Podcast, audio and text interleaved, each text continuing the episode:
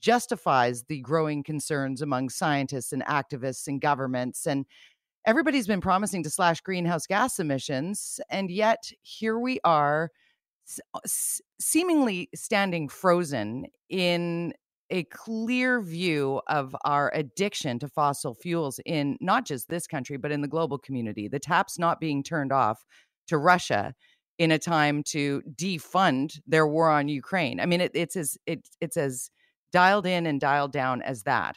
One of the things that we all also must realize is that we can't flip a switch and change to what needs to be done to address this climate emergency. So, how do we bring those two ends of the spectrum together? We wanted to go to somebody who studies this. We're with Assistant Professor of the Department of Physical Environmental Sciences at the University of Toronto. Tanzina Mohsin is with us. Thank you so much for being with us. Thank you for having me. How do you see what was just delivered in this re- uh, report. It it feels like we keep saying the same thing over and over and over and and and little is changing. Are we actually you know speeding down the track where the track ends and and there's no safety plan in place or or can we reach these targets? Well, uh, in terms of the fossil fuel targets, uh, if you think about the recent IPCC report, it's reported that uh, the concentration of atmospheric carbon dioxide were higher than at any time in at least 2 million years in 19, 2019. And concentration of methane and nitrous oxide were higher than at any time in at least 800,000 years. So you can imagine the concentration uh, is increasing in an unprecedented manner. So if we don't put a pause, we are going to see the temperature increasing um, at this at, at, at even a faster pace, right? So yes. So what truly needs to be done aside from you know political statements gathering of world leaders promises to hit targets by a date down the road what do regular citizens like me need to do to change our behavior in order to lean into those scary numbers that you just shared?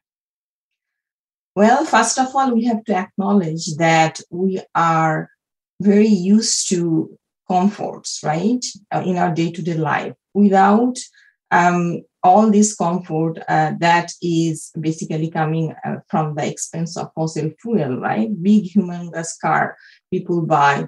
Uh, we are uh, used to um, heat our homes like, you know, we cannot keep it to below 20. We'll always keep it above 20. Yeah. And then if you think about the other sources of emission in urban areas, in cities, right? Uh, so these are so developing uh, is is what is happening everywhere in this world.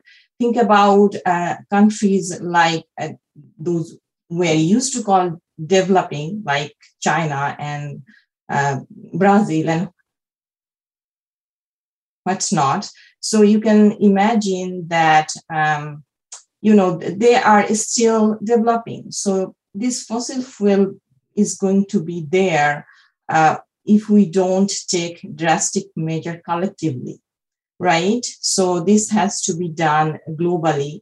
Uh, a single country cannot make it happen, right? right? We have to, th- that is what, if you go to the COP26 agenda, that is what the politicians are talking about. But how much it would be done is another story.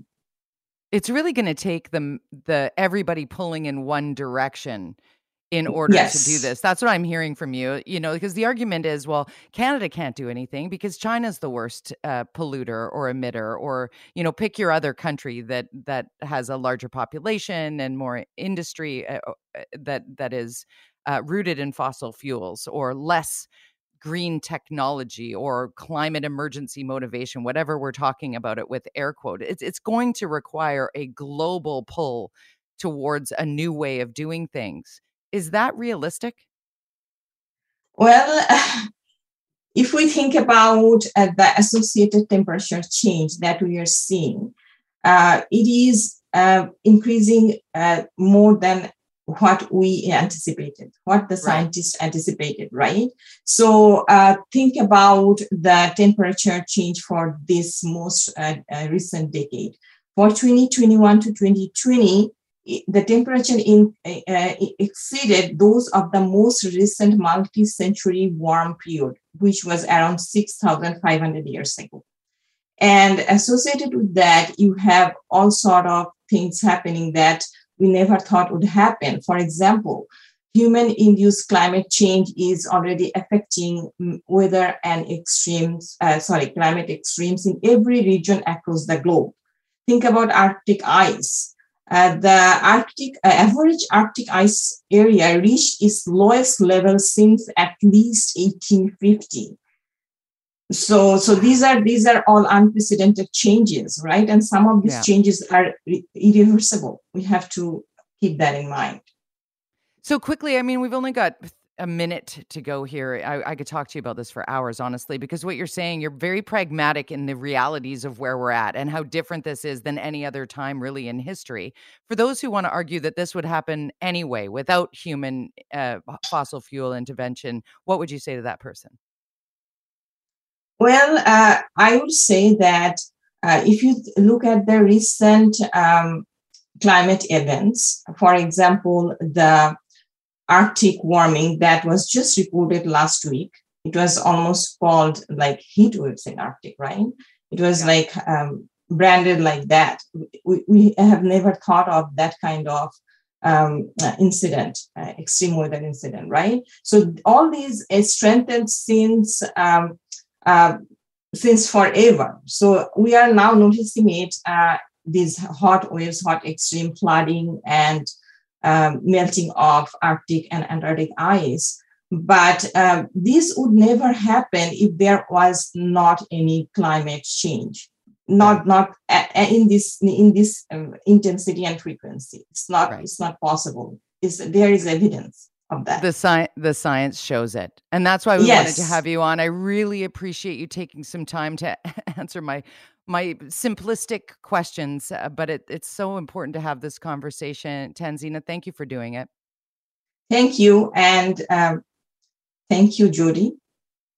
Have a lovely day. Have a lovely you evening. Too. You, you, you too. You too. Assistant professor in the Department of Physical and Environmental Sciences at the University of Toronto. Coming at it from the science perspective is Tanzina Mohsin.